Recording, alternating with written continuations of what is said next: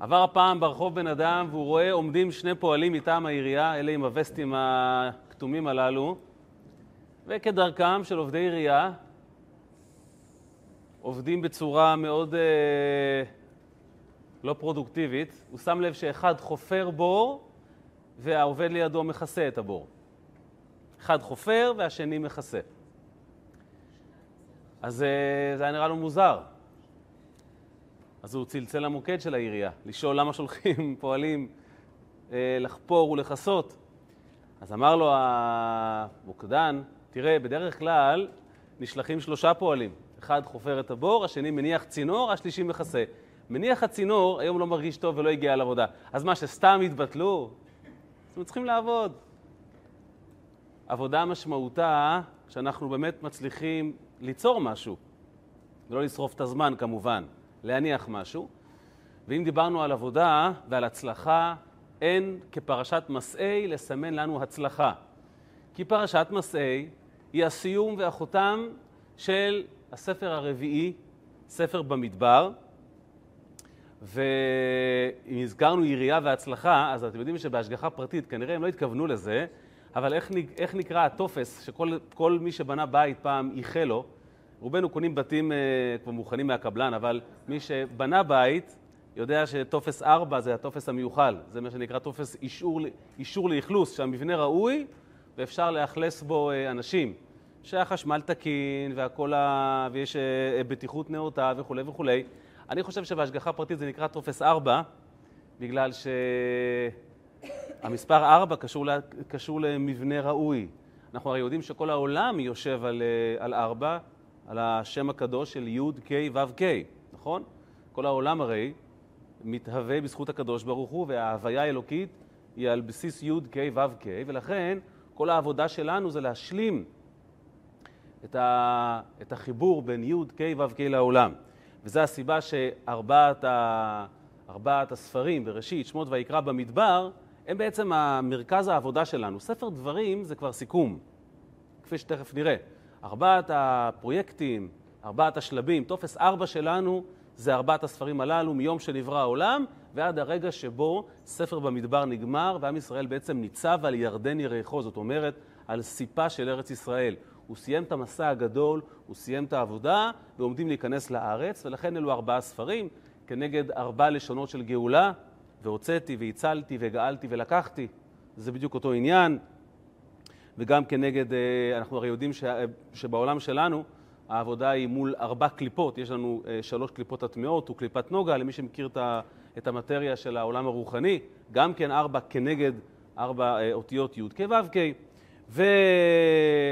הכל מתחיל מזה שכשנברא העולם, אז גן העדן החל מהנהרות שכתוב, ומשם ייפרד והיה לארבעה ראשים. בקיצור, אנחנו רוצים להשיג טופס ארבע מספר בראשית ועד סוף ספר במדבר, והמסע במדבר הושלם, השגנו טופס ארבע, ולכן uh, כשנכריז בשבת חזק חזק חזק ונתחזק, זה יהיה שמחה גדולה.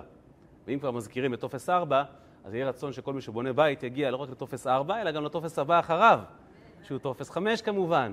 טופס 5, טופס 5 כמובן, זה כבר הטופס הבא, שאיתו אתה יכול, אה, מה שנקרא, ממש לגור. זה לא רק שהבניין תקין, אפשר לגור.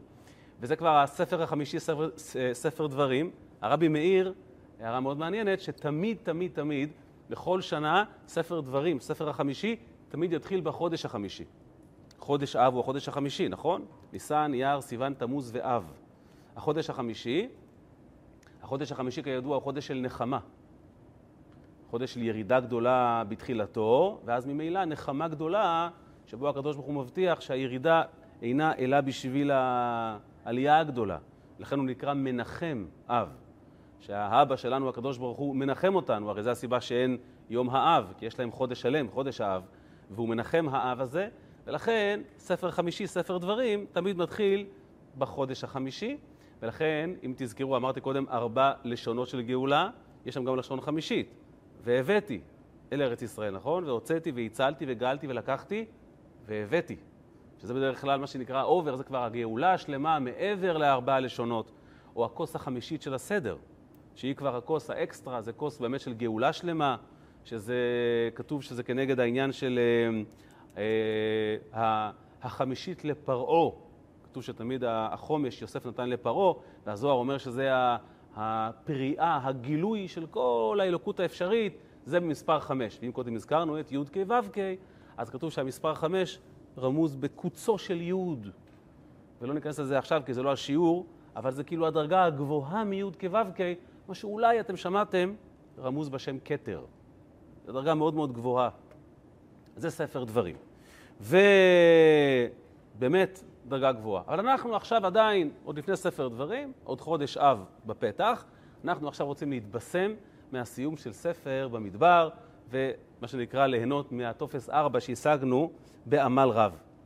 טוב, אז באמת הפרשה כולה מדברת על המסעות הרבות שעשו בני ישראל במדבר, ותורת החסידות מבארת בהרחבה רבה שהסיבה שעם ישראל נדד במדבר כל כך הרבה שנים, וזה השם של הספר האחרון של טופס 4, הסיבה שעם ישראל נדד שם במדבר כל כך הרבה זמן, כי היה להם שם עבודה קשה לתקן את המדבר. המדבר הוא בעצם, בעצם, כתוב שהוא בבואה של הגוף שלנו.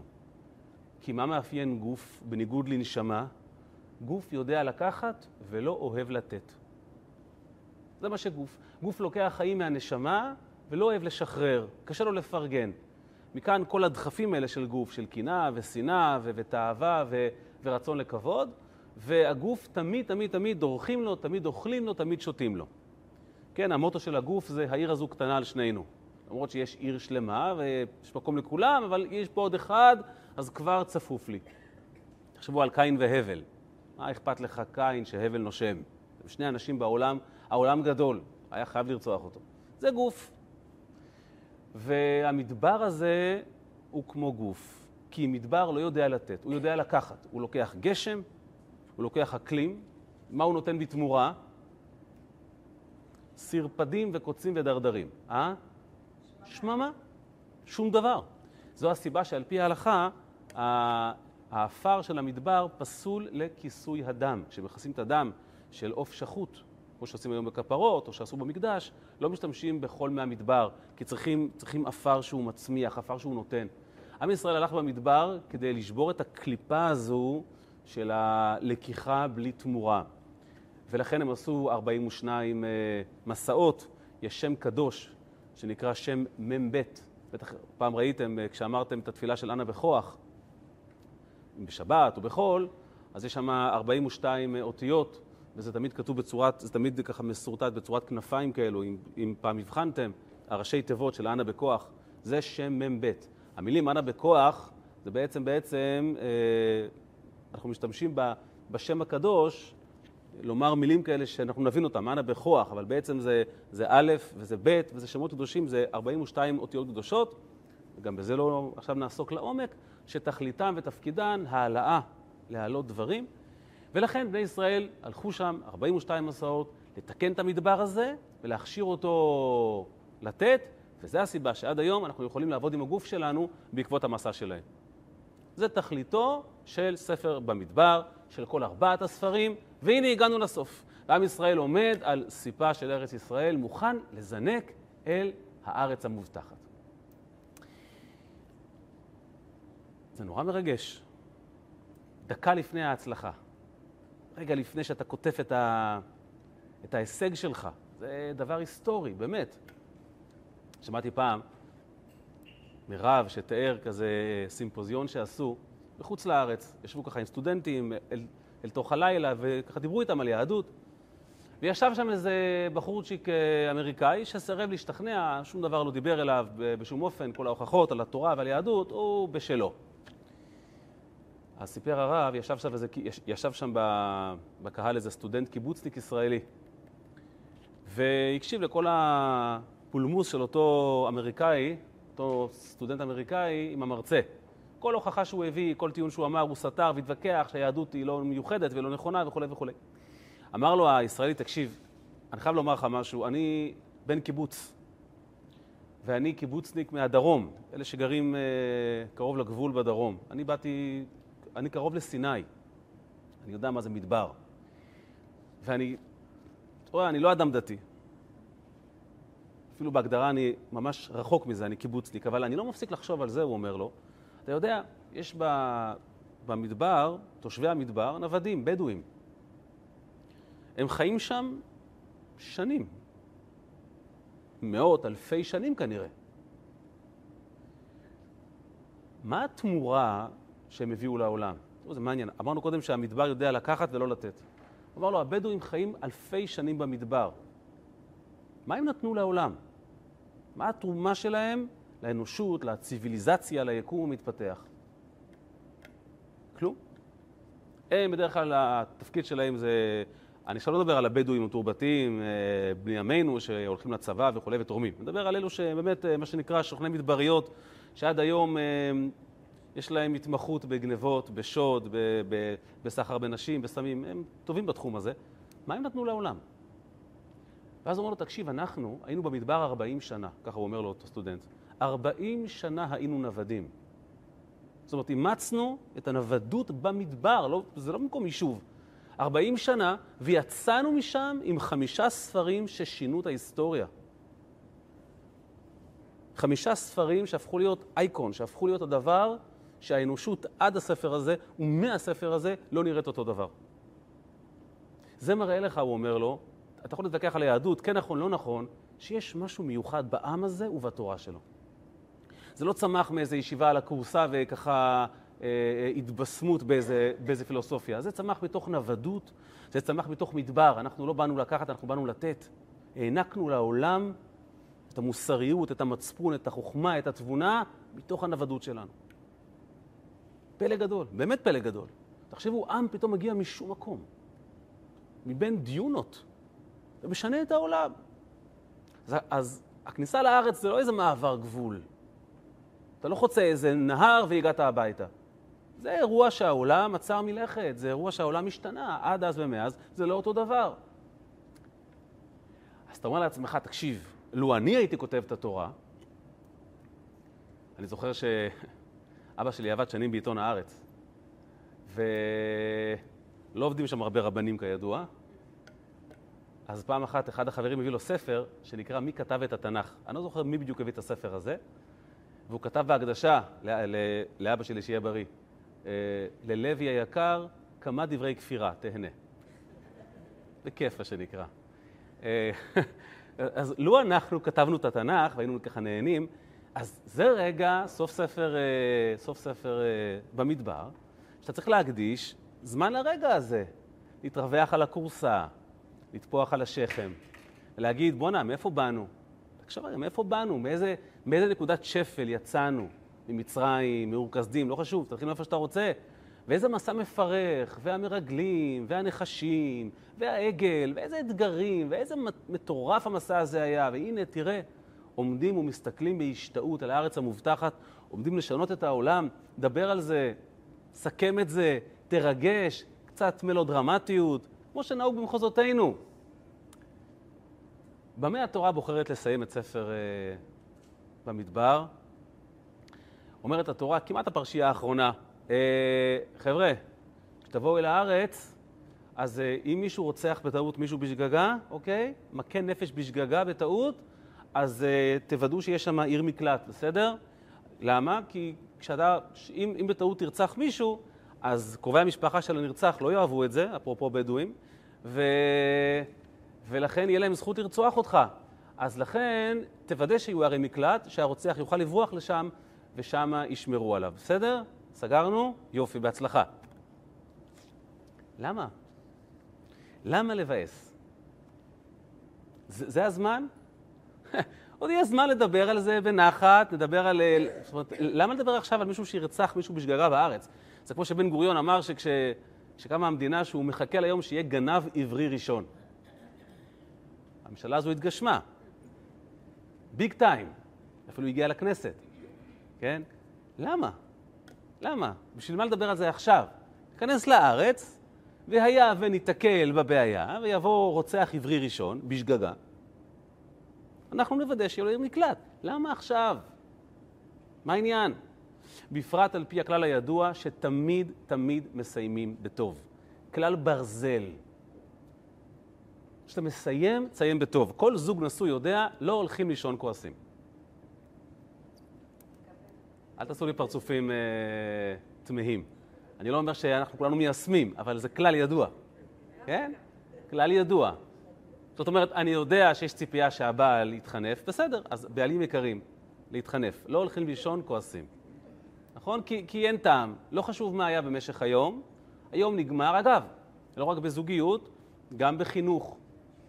היה לך ויכוח עם הילד, כעסת עליו, הוכחת אותו קשות, זה בסדר, זה טבע האדם, זה תפקידך. הוא שם ראש על הכרית, תיגש אליו למיטה, תלטף אותו. תגיד לו, אבל אה, נשמה, אתה זוכר שאבא בסוף הכי אוהב אותך בעולם. לא שאתה צודק, אבל אבא אוהב אותך תמיד, תזכור את זה. וגם צודק. אה? כעס? מה זה כעס הפנים? אני רוצה לומר לך משהו. אני לפני, אה, אה, לפני כמה ימים שמעתי שיחה בין הבן הקטן שלי לבין חברים שלו. הייתי מהצד והקשבתי. והוא אמר משפט שנורא אהבתי, ואפשר לומר בהקשר הזה, הוא אומר לי, הוא אמר להם ככה, כשאבא שלי כועס, אז הלב שלו כועס. אבל מהפה יוצא לו, לך לישון מותק. אי אפשר לעבוד הלב. הוא יודע בדיוק שאם יכולת לומר מה שאתה רוצה לומר, היית אומר משהו אחר. אבל אל, אתה לא משכיב אותם לישון כשאתה כועס. בשביל למה? מה העניין? הילדות חולפת ועוברת, כל רגע יקר. אתה הרי תתגעגע ללילות האלה שאתה השכבת אותם לישון והם, והם, והם, והם חיכו לליטוף, הרי עוד דקה הוא, הוא, הוא הרי ילך לישיבה, ואז אבא אל תעשה לי בושות, אל, אל תחבק אותי. היום אני לא שואל אותו. אגב, גם בישיבה אני לא שואל אותו. אבל לא הולכים לישון כועסים, ולא מסיימים אף פעם שום דבר ברע, תמיד בטוב. תראו כמה, כמה הדבר הזה קיצוני. היה סופר ידוע, אברהם שלונסקי. בטח שמעתם עליו, נכון? מי לא שמע עליו? ואם לא יותר טוב, אבל במידה ולא שמעתם עליו, הוא היה משורר עברי ידוע. המעניין הוא, הוא היה אה, בן דוד שני של הרבי מלובביץ'. כן. אימא שלו ואימא של הרבי היו בנות דודות. הוא עצמו קרוי על סבא של הרבי, אדם מאוד גדול, קראו לו רבי אברהם דוד לבוט. היה רב נודע, אה, יהודי חסיד, יהודי צדיק, והוא, והוא קרוי על שמו. הוא שלח לרבי ספר שירים שלו. אה, אני אגיד לכם שהשירים שלו העסיקו את הרבי, זאת תהיה הפרזה. אבל הוא היה בן דוד, אז הוא שלח את הספר, והרבי התייחס בכבוד לכל אחד. והדבר המדהים ביותר, התשובה של הרבי. הרבי כותב לו כך,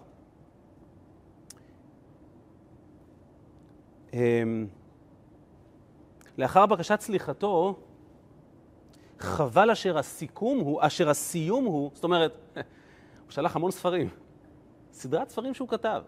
חבל, אומר לו הרבי, שהסיום הוא, והרבי מצטט השורה האחרונה מהספר האחרון. יוצאים לכל נגינת אבל. לא קראתי את השיר, ואני אוהב לקרוא שירים, אבל לא, אבל לא הגעתי לזה. חבל, אומר לו הרבי. ואף שזהו תרגום מחיבורו של גוי, כנראה שיר מתורגם בכלל. איזה רזולוציות אתה יורד? שלונסקי כתב שיר. ואף שזהו תרגום מחיבורו של גוי, כל זה חבל.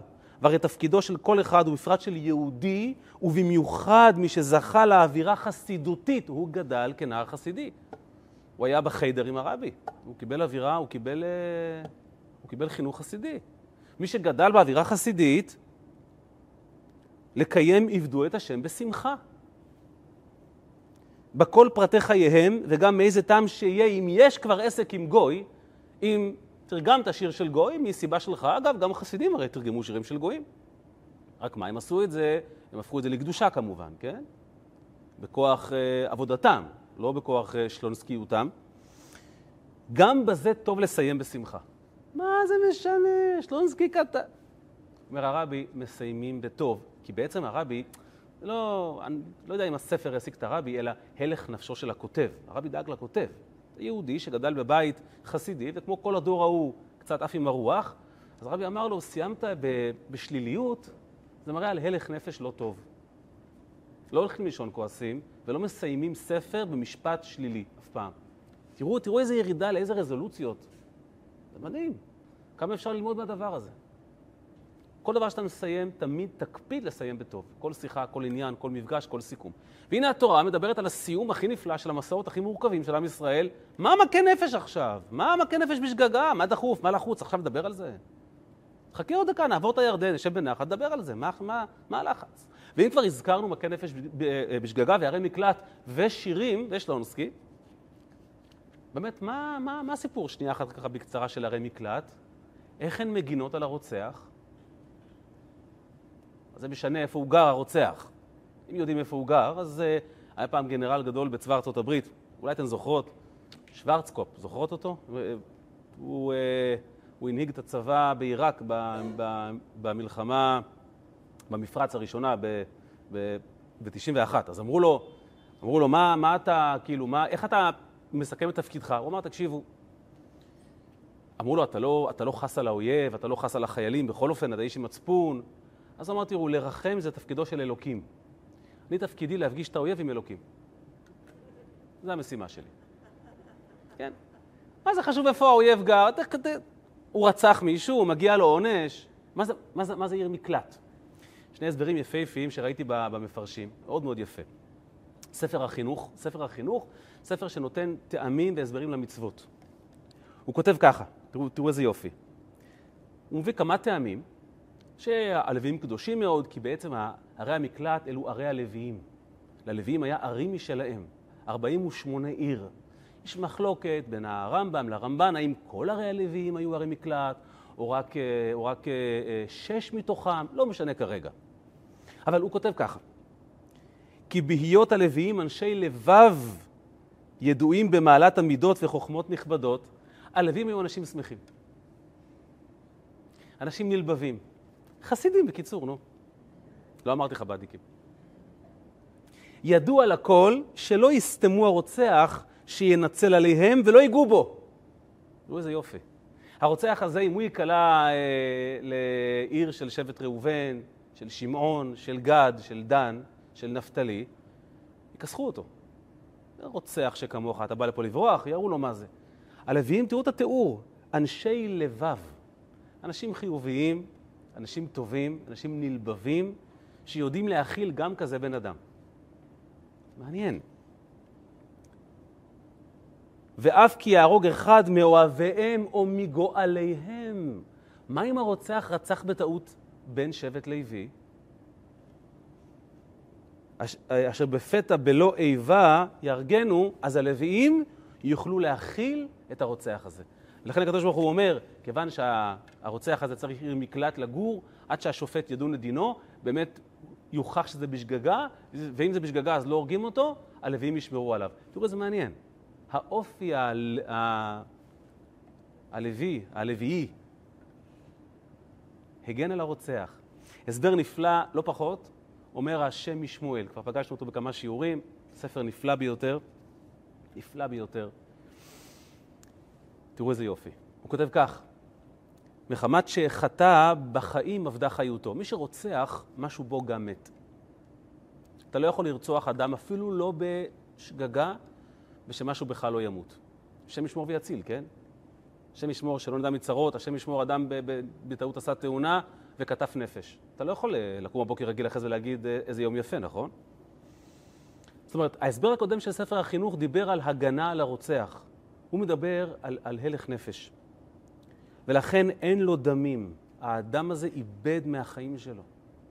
נלקחה לו פיסה מהחיים. ותקנת הרי מקלט היא שישיג חיים חדשים. איך? באמצעות הלוויים, שמהותם כשמם, הם בני לווייתו של הבורא. למה? מדוע? כל עבודתם היא בשיר ודבקות. הוא היה אדמו"ר, השם משמואל. הוא היה אדמו"ר. אדמו"ר חסידי. כל עבודתם היא בשיר ובדבקות. אדם שהתורה ציפתה עליו לשיר ולשמוח, הוא אדם חי. כי אדם שהוא כזה כפוף ועצוב כזה, וכל היום אה, מכונס בתוכו, הוא קצת מת. הלוויים אנשים שמחים. והוא באשר נטפל עליהם, אותו רוצח, שואב באמצעותם חיים חדשים. לכן כשהוא יוצא מהעיר מקלט, הוא חוזר לחיות. איזה יופי. זאת אומרת, קמת בבוקר, אתה מרגיש שאין לך חיים? לך תסתובב ליד אנשים שיש להם שמחה. אנשים שמחים. כיף להיות ליד אנשים שמחים. תמיד. תמיד. וכל אחד יכול אגב. כל אחד יכול. כשאתה שמח, אנשים נדבקים אליך. כשאתה שמח, אנשים מקבלים חיים ממך. חד משמעית. לפנים קפוצות וכעס ולפנים קשוחות, זה לא, זה לא עובד. זה ממית, זה לא מחיה. אז תחשבו כמה רגישות. התורה אומרת, האדם הזה שרצח, מסכן. בואו נחזיר לו את חדוות החיים, בואו נחזיר לו את השמחה, שילך לגור ליד אנשים שמחים. הלווים הרי היו אנשי כולם מקהלה, היה להם תמיד ביד חצוצרה, טרומבון, קלרינט. תמיד היה שם שמח. ככה זה עבד. מספרים על, אה, לא חשוב שמות, על אה, עדה מעם ישראל שאוהבת תמיד להיות בעצבות. יש עדה כזאת. כל אחד אה, יחשוב את זה על מישהו שהוא לא אוהב, בסדר? תמיד אוהבים להיות, אסור לשמוח, טוב, טוב ללכת לבית האבל וכאלה. אז, אז לכן החג שהם אוהבים זה תשעה באב. תשעה באב זה יום שאפשר על פי תורה להיות עצובים. אז, אז פעם אחת נכנס איש שמח, אני, אני לא אומר חסיד ולא, נכנס לוי כזה שמח, לכזה מקום שיש בו עצבות. כולם יושבים עם פנים עצובות, הוא אומר להם, חבר'ה, עצבות זה עצבות, אבל אתם יודעים, אסור, אה, אסור להגזים עם העצבות. כתוב הרי שמי שנכנס אב, ממעטים בשמחה. מה ההסבר החסידי? ממעטים את חודש אב על ידי שמחה. לא להגזים עם העצבות.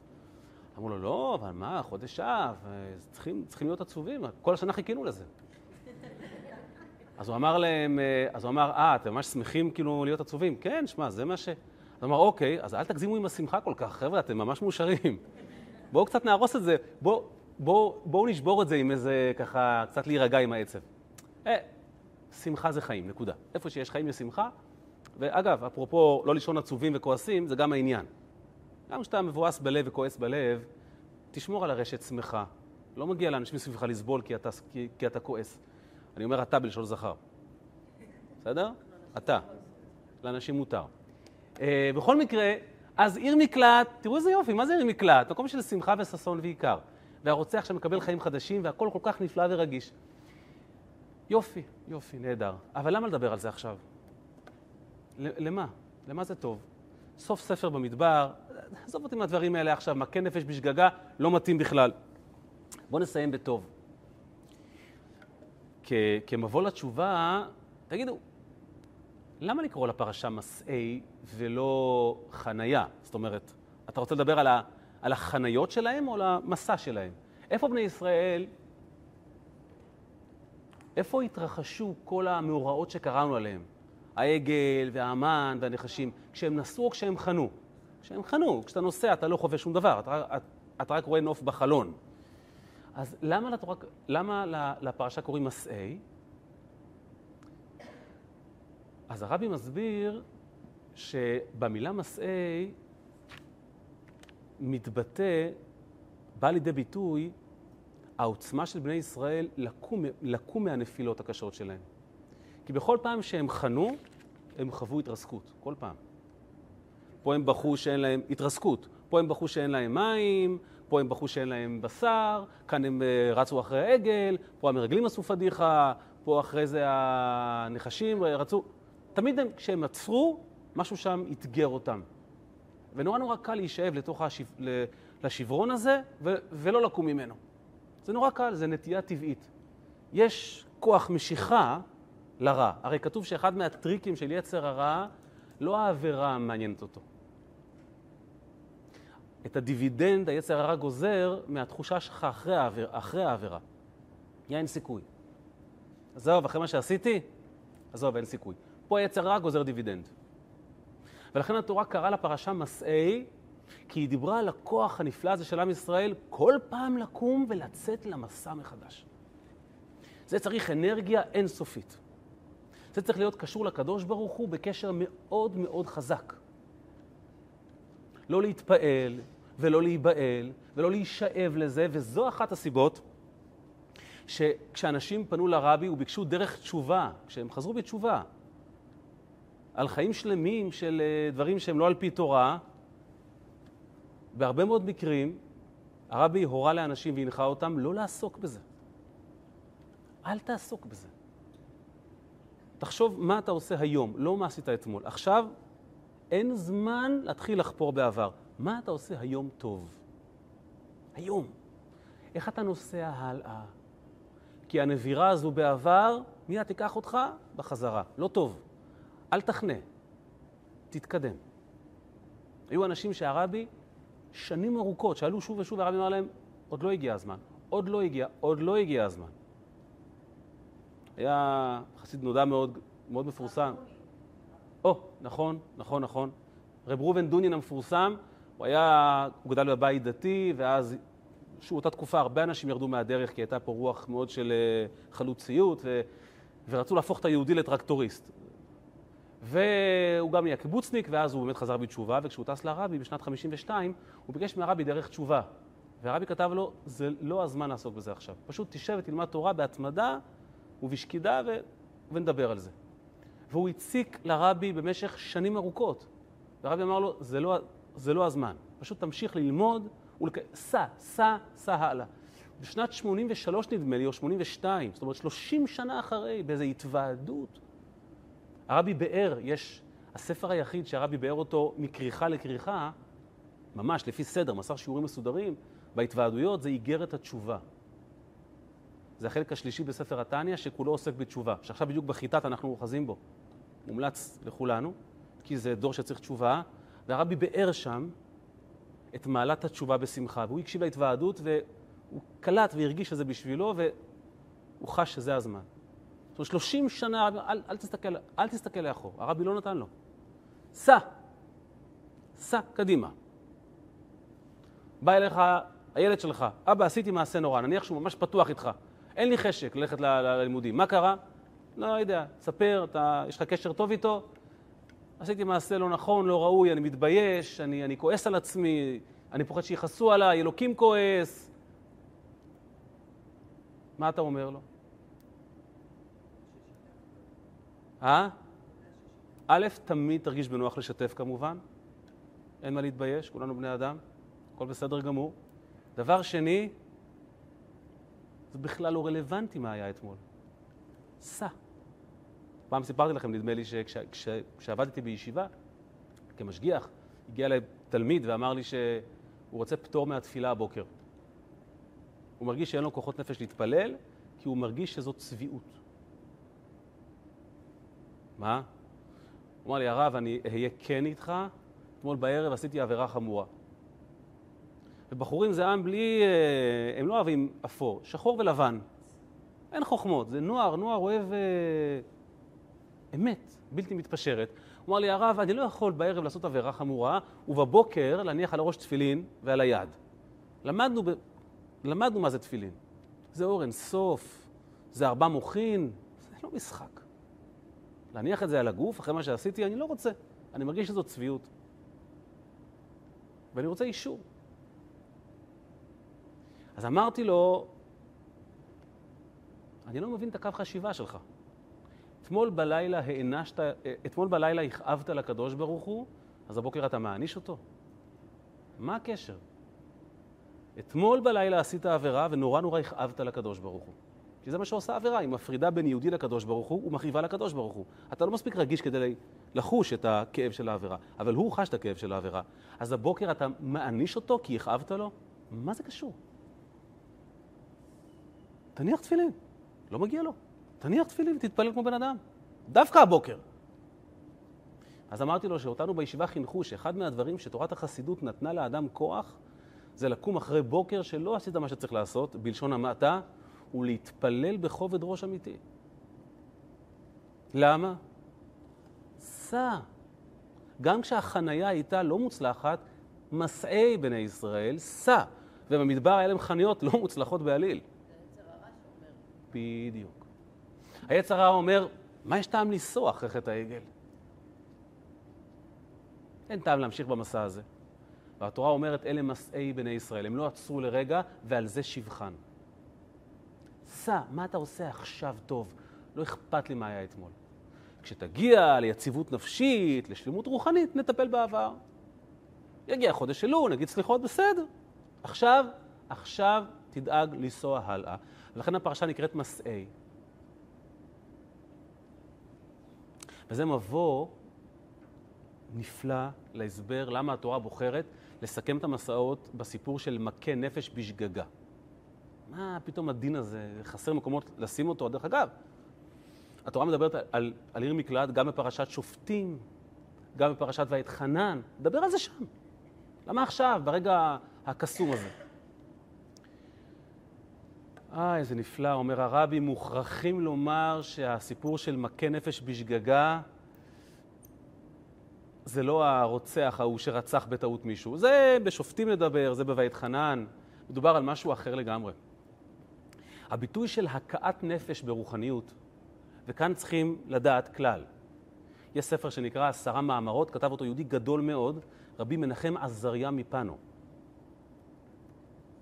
חי לפני בערך 400 ומשהו שנים, והוא כותב בספר שלו שהתורה תמיד מדברת בעולם התחתון, אבל תמיד רומזת על העליון. זאת אומרת, כל מאורע שהיא מתארת מתרחש גם למעלה.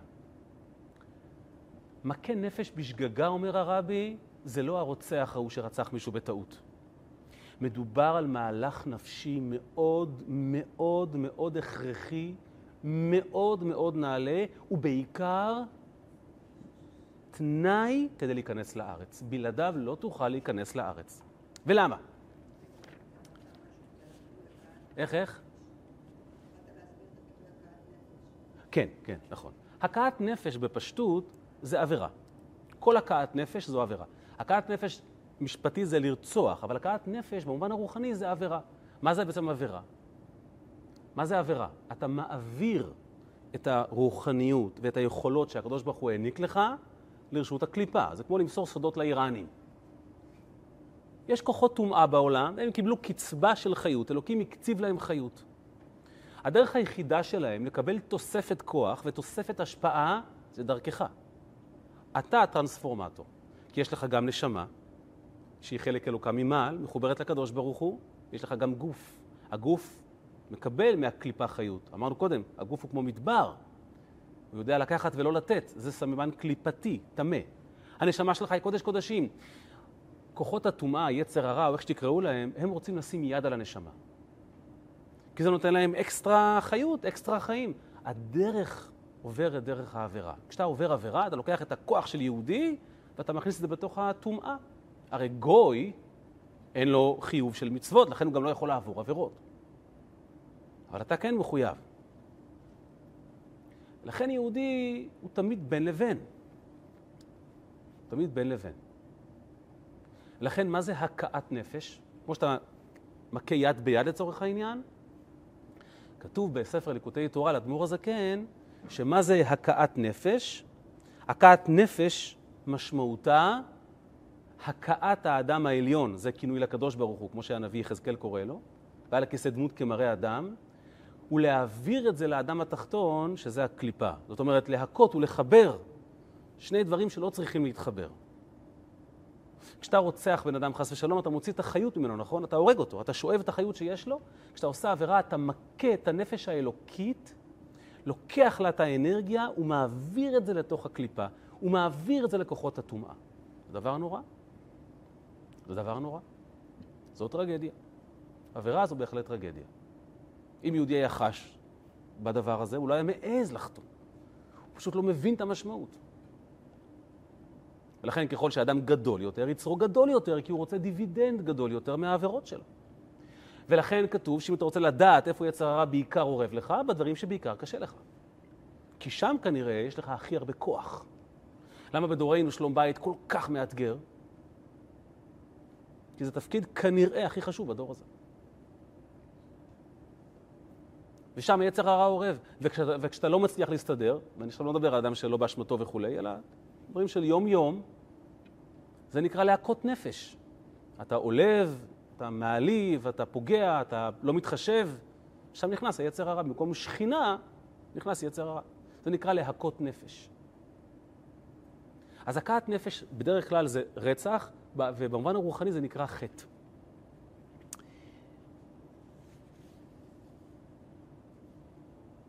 אני מצטט, שפיכת דם וחיות אדם דקדושה באדם דקליפה. זה נקרא להכות נפש. אומר הרבי, לא על זה מדובר אצלנו. לא יכול להיות שעל סף הכניסה לארץ ישראל, ברגע כזה של ניצחון, עוסקים פה ברצח. פה מדברים על משהו אחר לחלוטין. כדי להבין על מה מדובר פה, לאור כל מה שדיברנו עד עכשיו, באמת. אחד הסיכונים הגדולים כשאתה עומד להצליח, זה שאתה מתבשם מוקדם מדי מההצלחה שלך. ואז מה קורה? אתה עוצר. זה כמו מרתון שרצים אנשים, רצים הרבה קילומטרים, ואז רואים את קו הסיום. ואז הרץ שהצליח לשמור על פער כל זמן הריצה, הוא רואה את קו הסיום והוא ככה מרשה לעצמו להרפות. זה קורה. אז הוא מגיע למקום שני. כי זה שמאחוריו פתאום זיהה מומנטום, ונתן ספרינט והשיג אותו. זה קורה. הצלחה מוקדמת היא מסוכנת. דיברנו על זה שברוחניות תחושת סיפוק היא אויב. או כפי שניסח את זה איש חכם, סיפוק זה שהגעת לשיא ופוק אתה נופל. בגשמיות זה נהדר, איזה הוא עשיר השמח בחלקו, ברוחניות זה אסון. הספיק לי, למדתי. נכון. עם ישראל, ברגע הקריטי הזה, כשהוא עומד על גדות נהר הירדן ועומד להיכנס לארץ, אחרי כל מה שהוא חווה, הוא יכול בטעות להיתפס לשאננות מסוכנת ולא לעבור נכון את הירדן. משל למה הדבר דומה? לאדם שאומר לעצמו, רגע, עם ישראל כבר עובד 3,300 שנה את הקדוש ברוך הוא. אוקיי? נו, עובדים את השם בשמחה, ברננה, עושים מצוות, יופי. בעזרת השם אני מאוד מקווה שהקדוש ברוך הוא ייתן לי צ'ק שמן ואזכה לסוויטה נהדרת בגן עדן. אדם כזה נשאר מאחורי הגדה הלא נכונה של הירדן. הוא נתקע. הוא עושה טעות. חמורה. הוא בעצם מפספס את כל מהות העבודה שלו. למה? כי אנחנו עובדים את הקדוש ברוך הוא, והקדוש ברוך הוא הוא בלתי מוגבל ואין סופי. ומטרת העבודה היא בסופו של דבר לקחת אותך אל מקומות כאלה, ששימו לב, אני מצטט עכשיו, שתבוא הגאולה ופתאום נחשף לפרויקט שהופקדנו עליו ונבין מה עשינו פה כל השנים הללו, כל עם ישראל. מהיהודי הראשון ועד זה האחרון. היהודי הכי אחרון מבחינה רוחנית והכי אחרון. כשהייתי פעם בישיבה, אז uh, קבע האור. אז קראנו לגוי שידליק את האור. וכיוון שצריכים להציע לו משהו בתמורה, לפי ההלכה, נכון? אז הוא הדליק את האור ואת המאוורר, אני זוכר. את, סליחה, את המאוורר הוא הדליק. ואז אמרנו לו שיש לנו תפוח, אולי שישב יאכל לנו תפוח, וגם ייהנה מהמאוורר. אז לא היה מזגנים אה, בישיבה. היום בלי מזגנים. איזה אימא תשלח את הבן הרחום שלה בלי מזגן. היה לנו מאוורר כזה ש... שכל הזמן עקב אחרינו, והוא קבע, והיה חום אימים, אז הוא בא להדליק אותו, אז, אז הבאנו לו תפוח, והוא התיישב, ואז הוא סיפר ש... איך הוא זוכר את אימא שלו מדליקה נרות שבת? קיצור, אימא שלו יהודייה. אז היינו צריכים לעבור חדר. אז המאוורר המשיך לעקוב אחרי אף אחד. היה נורא חם. בכל מקרה, תחשבו על כזה יהודי נידח. תחשבו רגע שעובד בתור גוי של שבת. יום אחד, כשמשיח יבוא ונחשף למסע המטורף הזה שעברנו פה 3,300 שנה, אני מצטט מבפנים מה אנחנו עומדים לחוות. נגלה שכל עבודתנו אינה נחשבת לעבודה כלל ביחס לשכר. ויתרה מזו, שנחשבת כמו חטא ועד למכה נפש. אני אסביר, זה משפט דרמטי. אנחנו מניחים, זה כמו משקיע, השקעתי שקל, כמה אני יכול להרוויח? עשרה שקלים? מאה שקלים? כמה? מיליארד שקלים ב, ב, בתמורה לשקל שלי? בסוף, בסוף זה מספר שאתה יכול לתחום אותו, שאתה יכול לדבר עליו. אין לנו שום מושג, אין לנו קצה של הבנה על מה הקדוש ברוך הוא הפקיד אותנו. ברמה כזו, שכשמשיח יבוא, לא גן עדן, כי גן עדן זה די אחד לאחד. למרות שגן עדן, העונג הוא בלתי נתפס והעושר הוא לא יתואר, ועדיין כתוב שזה די אחד לאחד. זאת אומרת, מה שעשית, אתה די בונה את גן עדן. אבל השכר האמיתי, שזה הגאולה שתבוא, כתוב שכשמשיח יבוא, אנחנו נתבייש, נתבייש שזו העבודה שעבדנו בתמורה לשכר שקיבלנו. תחשבו, 3,300 שנה של יהדות במסירות נפש, של יהודים שקפצו לאש, שנשחטו, שנטבחו, שעברו שואה, שמסרו את נפשם על קדושת השם. אלפיים שנה מאז שחרב בית שני, יהודים מפוזרים בכל העולם, ובמסירות נפש שלא תתואר, עדיין יש יהודים בכלל.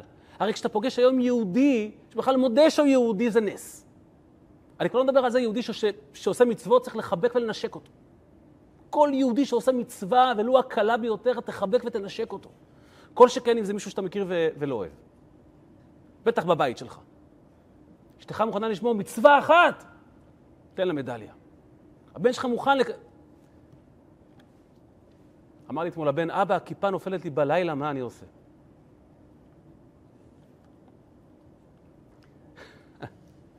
מה עושים?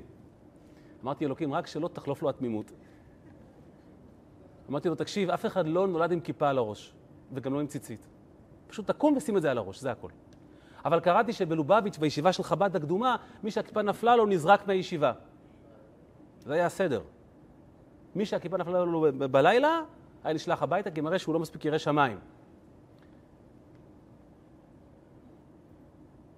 אמרתי לו, נכון, נכון, כך באמת מסופר, אתה עוד לא בישיבה. כשתהיה בישיבה היא כבר לא תיפול. ושוב, אמרתי לאלוקים, תעשה לי טובה, שלא ייפול. אבל כל אחד שנכון היום לקיים מצווה, נשיקה וחיבוק ומדליה, זה מטורף מה שהעם הזה עבר ונשאר דבק באלוקיו, ויהודי יכול ללכת בתחושה ש... תשמע, יש באמת פיצוי על כל מה שעברנו? הרי, הרי אין גבול לשכר שמגיע לנו, באמת כאילו.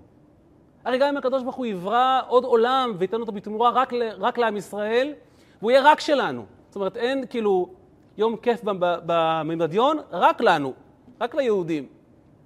כאילו אין, אין בכלל שכר שמתחיל. תחשבו על רבי עקיבא, שכל המשניות שלנו זה על פיו, איך הוא סיים את החיים שלו? על קידוש השם. וכשסרקו בשרו במסרקות של ברזל, ואני לא רוצה להרחיב כי התיאור האמיתי הוא הרבה יותר מחריד,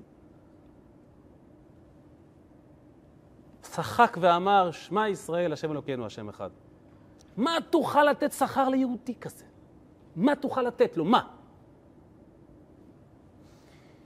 אומרת לנו תורת החסידות, דע לך, כשמשיח יבוא ויתגלה מה שיתגלה, ונקבל מה שנקבל, נתבייש שחשבנו שמגיע לנו משהו. כי הגילוי יהיה כל כך, כל כך מעבר לדמיון, כל כך מעבר להשגה לא אנושית, מעבר להשגה רוחנית. אין עולם רוחני שחזה וחווה מה שאנחנו נחווה. והיו עיניך רואות את מוריך, עין בעין יראו בשוב השם, שנתבייש שחשבנו שמגיע לנו משהו בתמורה. ממש להתבייש. זה נקרא מכה נפש בשגגה. זאת אומרת, נרגיש כמו אנשים חוטאים.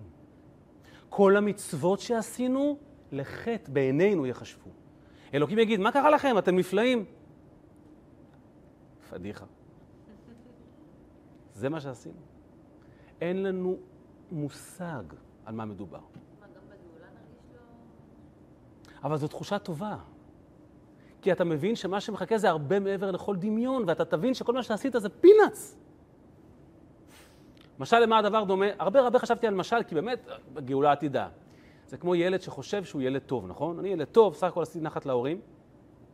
בסך הכל מה שהם נתנו, הבאתי להם בתמורה, לא? זאת אומרת, מה שהם השקיעו בי, החזרתי להם, נכון? עד שהוא יהיה אבא. עד שהוא יהיה אבא. ממש לאחרונה אני חושב על זה, סתם, אני ככה עובר לי בראש. כנער שנסעתי לישיבה, או כשטסתי לחגים. כנער בן 17, אני חושב, שטסתי לראשונה להיות חודש ב-770, כמו שחב"דניק רוצה. זה לא היה קל, הייתי צעיר ואתה ככה... אבל כולם טסים, גם אתה טס. והרגשתי שמגיע לי פרס ישראל על אה, חסידיות, על, אה, על, על התקשרות לרבי, על אה, מה שנקרא חיילות טובה. כמה שנים חלפו מאז? נראה לי 500 בערך. זה היה בשנת, וואו, 98. היה פה דינוזאורים עוד. והיום אני חושב על זה, לא הקדשתי גרם של מחשבה על מה שההורים שלי הרגישו. בכלל לא חשבתי על זה. כאילו, אני מתאר לעצמי שהם שמחו שאיבדתי רצון כזה ולא רצון אחר, אבל פתאום חודש, הבן שלך ואחי ואחותו טסים. אני חושב על זה היום כאבא, אני צריך לעשות מה שנקרא איתקפיה בשביל לשחרר אותם. מי טס? לאיפה טס? הלו, אתה לידי בחג, מה זאת אומרת? למה יש לי ילד? איזה, אתם קולטים? זאת אומרת, אני חשבתי שמגיע לי מדליה, ואני אומר כאילו בדיעבד, איזה, איזה, איזה אגואיסט הייתי. נכון, אגואיסט דקדושה, אבל איזה צרות מחשבה. אני לא אשם, לא יכולתי להבין, אבל נראה לי טבעי שההורים... אין לך מושג על מה אתה מדבר. אין לך מושג. והיום כשאני חווה את זה, אני אומר, איזה, איזה אנשים אמיצים. כשאתה קטן, אבא נראה לך גדול. ענק. ואז אתה פתאום מגיע לגיל שאבא שלך היה כשאתה עכשיו. וכשאתה מתחיל פתאום להבין מה הוא חווה, הוא נראה לך הרבה יותר גדול. איך הוא הכיל את כל זה? אני, הלב שלי דופק כבר מעכשיו, הם עוד שנייה מתחתנים לי. איך הוא עבר את זה בשלום? איך הוא עוד... הוא, וואה, אדם גדול, אבא. ואימא כמובן. ופתאום דברים טובים שעשית, אתה אומר, איפה הייתי כל כך מונח בעצמי? כזאת מחשבה צרה, כזו מחשבה קטנה, ריבונו של עולם. מחשבה של ילד. היום אני מבין שה... איך אומר השיר? אתם יודעים שכשחייל מסיים מסלול יש לו כנפיים, כנפי צניחה, כנפי טיס. אני, אני אומר שצריך להמציא כנפי בעל טוב, כנפי ילד טוב. אני רוצה גם כן אה, שיראו את ההישגים, אבל לך מגיע זוג כנפיים? לך מגיע כנפיים כי טסת לרבי? להורים שלך מגיע מדליה. מה הם עשו חודש שלם? כסו ציפורניים? היו לבד? אפילו לא חשב... וכן, וגם לא טלפונים. תקשרנו עם אה, טלגרף. זה היה, תקשר לטלפון. הביתה, ויחזרו אליך בגוביינה. זוכרים את הגוביינה? אין לתאר. אין לתאר. אומר הרבי, אתה חושב, עם ישראל עומד על, על שפת ארץ ישראל, מתבשם מהמסע. אומר הקדוש ברוך הוא, תעצור, תעצור. אם אתם נכנסים ככה לארץ, אל תיכנסו לארץ. אם אתם נכנסים לארץ עם תחושת סיפוק שהמסע שעברתם בעמל, ב- ב- ביזע, הוא מביא אתכם אל הארץ, אין לכם מושג על מה אתם מדברים. אתם עולים למדרגה אחרת לגמרי, לרמה שונה לחלוטין של השגה. ואם אתם ממשיכים עם ההתבשמות הזו, זה מכה נפש. אל תעשו את זה. זה כמו הכאת נפש, לחטא יחשב. אם עוד לא הסתכלתם לאחור ואמרתם, כל המסע שעברנו במדבר, בשעת מעשה מדליה, עכשיו על, על שפתה של ארץ ישראל, לחטא יחשב לי. מה שאני עומד לקבל בתמורה את הקדוש ברוך הוא בארץ ישראל, מה עשיתי בכלל? לא עשיתי כלום. תתבגר כבר. לכן התורה מדברת על מכה נפש כשהם עומדים להיכנס לארץ. להפוך את החשיבה הזאת. מגיע לי, אני רוצה, אני עשיתי, ולכן, אם אתה עדיין תקוע שם, תגיע מקסימום לגן עדן. מה ליהודי ולגן עדן? אנחנו רוצים גאולה, תחיית המתים. זה למעלה מההשגה שלנו. או, או, עכשיו אתה מתחיל לדבר. היה פעם חסיד שאמר ככה, חסיד חב"ד, של אדמו"ר הזקן בעל התניא. אמרו לו, אבל גם לפני היית איש ירא שמיים ולמדן וצדיק, מה השתנה? אז הוא אמר, תראו, התשובה לא השתנתה, אבל השאלה שלי השתנתה. וואלה, תסביר. אז הוא אמר, תראו, לפני שנהייתי חסיד של, של בעל התניא, ולמדתי את כל הדברים הללו, כל הזמן עלתה לי שאלה, איך, איך הקדוש ברוך הוא ישלם לי? הרי, הרי מה שאני עושה בשבילו זה הרי לא יתואר, באמת. קם כל בוקר בשלוש, באמת, בלי, בלי, בלי להפחיד. וגומר את כל התהילים, ואז הולך למקווה כשקר, כשחם, ואז לא היה חימום, וטובל במסירות נפש, ומתפלל שעות, ולומד תורה במסירות, ואין כסף ואין כלום, ובדבקות. אתה מקדיש את כל חייך 80 שנה לקדוש ברוך הוא, מה הוא ייתן לך בתמורה? ומה הייתי עונה לעצמי? טוב, אלוקים הוא כל יכול, הוא בטח ימצא משהו. ואז הכרתי את בעל התניא. קצת למדתי מה זה אלוקות, מה זה נשמה, מה זה יהדות. ורק השאלה השתנתה, התשובה לא השתנתה. והתשובה היא, איך הוא לא מוריד לי אבן על הראש? איך הוא סובל אותי? והתשובה היא, אה, הוא כל יכול. זה לא שהוא התחיל להיות פתאום אה, מזוכיסט, או פתאום... לא, הוא תפס עם מה הוא מתעסק. די להיות ילד. ולכן מכה נפש בשגגה. למה בשגגה? זה לא תלוי בך בכלל. מה זה שגגה? תשמע, לא ראיתי, לא התכוונתי, אתה צודק. אתה לא יכול לבוא ליהודי בטענות, הוא באמת לא יודע עם מה הוא מתעסק. לא ידענו מה זה מצווה. כתוב שרבי לוי יצחק מברדיצ'ב, כל שנה היה פוסל את הלולב שלו בסוכות, כי הוא היה מחזיק את הלולב ומתחיל לקפוץ איתו. לולב, לולב, טראח, נפתח הראש, נשבר. הוא לא עמד בזה. אנחנו מחזיקים את זה באדישות ונענים, כי אין לנו מושג מה יש לך ביד. אתה פשוט לא מבין. לו ידעת מה זה תפילין, היית רועד מפחד לפני שהיית נוגע בהם. על שולחנו של הרבי בסעודות, כשהרבי אכל בפומבי עד, עד לפטירת אה, חמתו, הייתה שם קערת מרק של אדמו"ר הזקן. כל אחד היה לוקח כף, בסדר, כף אחת של מרק. והרבי אמר שיש לו יראת כבוד מהקערה הזו. קערה שאכל ממנה האדמו"ר הזקן, יש לו יראת כבוד. ליד קערה כזו מתנהגים בכבוד. כי היא ספגה את האווירה ואת הקדושה של הסבא האדמו"ר הזקן. זה ליד קערה. קערה, לא תפילין, לא ספר תורה, קערה. אבל מה, אבל מה יהודי מבין? ולכן הוא מכה נפש בשגגה. אז אין טענות כלפיך, נשמה, הכל בסדר, אבל אל תהיה טיפש. אתה עומד להיכנס, אתה רוצה להצליח בחיים? תתבגר. מגיע לי, ועשיתי, ועכשיו אני סופר את המצוות, ואני מגיש חשבון לקדוש ברוך הוא, אל תהיה טיפש. כל דבר בחיים. התבשמות מוקדמת וילדותית תתקע אותך. והקטע בעיניי היפה ביותר זה שאותו מכה נפש בשגגה, מה אומרת התורה? והצילו העדה.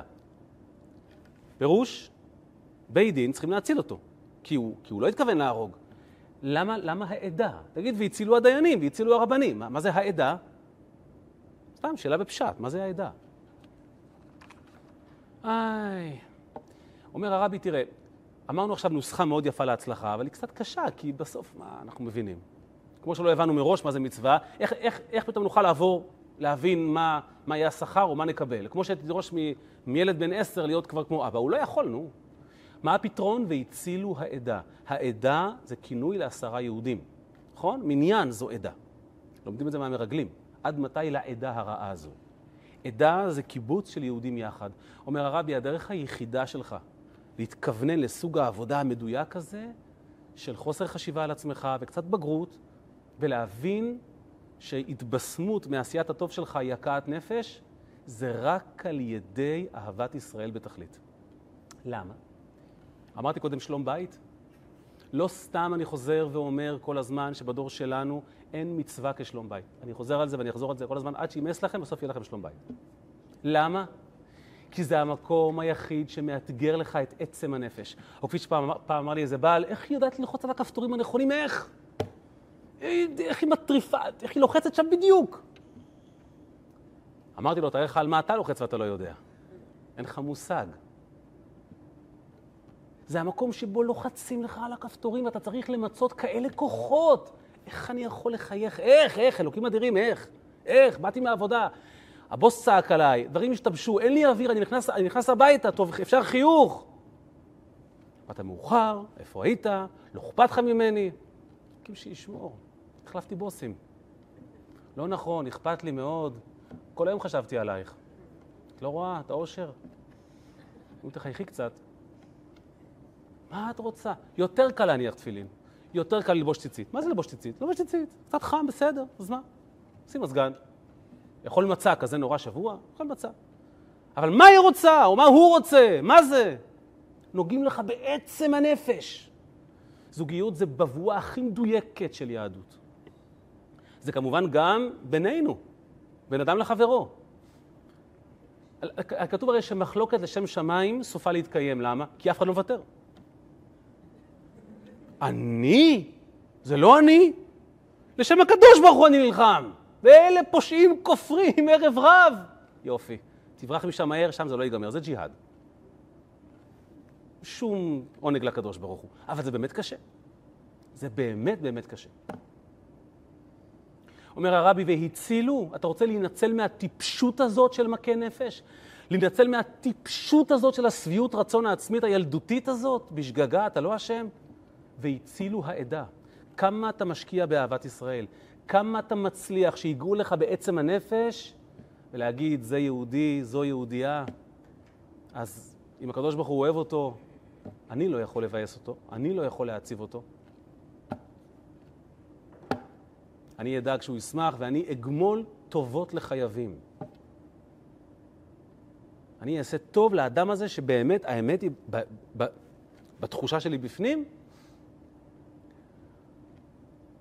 לא היה מותר להעיף מחבת, הייתי מממש. במקום זה אני רק, אני רק אומר ואני אגיד, מה פתאום, למה את אומרת סתם? באמת כל היום חשבתי, יש לי הוכחות.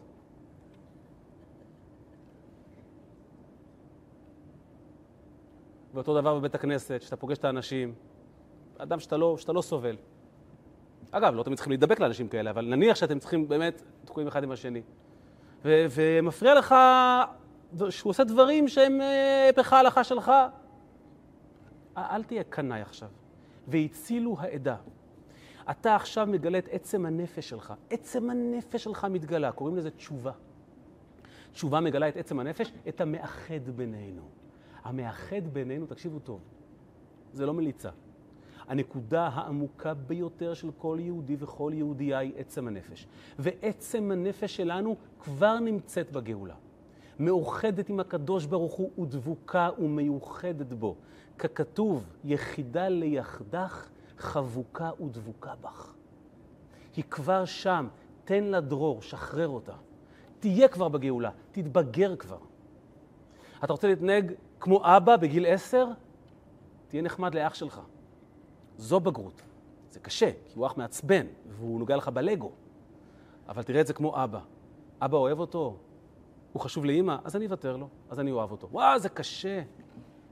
אבל מי שמצליח לגעת בנקודה הזו, הוא כבר חי בעידן של, של גאולה, והצילו העדה. אפילו אם אתה עושה עבירות. ומי לא עושה עבירות? אתה ניצל וניצול מהטיפשות של להישאר במדבר כמו ילד קטן. אבל עשיתי מלא מצוות. די, נו. ברור, מצוות, אתה תקבל מלא שכר, אבל זה לא הנקודה. היה פעם איזה חסיד חריף מאוד שאמר שיש אנשים, זה משפט חריף, שאצלם הבעיה כשמתחילים לעשות מצוות. אז מתחילה הבעיה. אז הם מתחילים, מה שנקרא, לעשות כר... כרטיסייה לקדוש ברוך הוא. היית יותר, היית נחמד יותר קודם. אנשים יקרים ואהובים, ערב הגאולה השלמה, ערב הכניסה לארץ, עומדים לעבור את הירדן. עברנו כל כך הרבה, עם ישראל עבר 3,300 שנים של מסע נפתל קשה היום, בגשמיות, ברוחניות. ברגע הזה מה שנדרש מאיתנו, א', לא להתבשם ולומר, תשמע, עברנו, עכשיו אני רוצה לנוח ושאלוקים יעבוד. אל תהיה טיפש. אתה לא יודע עם מה אתה מתעסק. איך אני בפועל ממצה את זה? איך אני בפועל נוגע בזה? בהסתכלות שלי על יהודי אחר. בהבנה שלי לנפשו של יהודי אחר. כי אם אני שופט את עצמי לפי, לפי כמות המצוות שלי, אני אשפוט גם יהודי אחר לפי המצוות שלו. ואז אשתי לא מספיק טובה, והבן שלי לא מספיק טוב, והחבר שלי, רק אני מוצלח מכולם. אבל אם אני מצליח לעבוד עם נקודה של הצילו העדה, עם עצם הנפש, אז כל יהודי דבוק וחבוק בקדוש ברוך הוא, וצריך לאהוב אותו בלי תנאי, וזו הסיבה שאת פרשת מסעי מסיימים בבין המיצרים, שהגענו, סליחה, למצב הזה בגלל שנאת חינם. ולכן נתקן את זה רק על ידי והצילו העדה.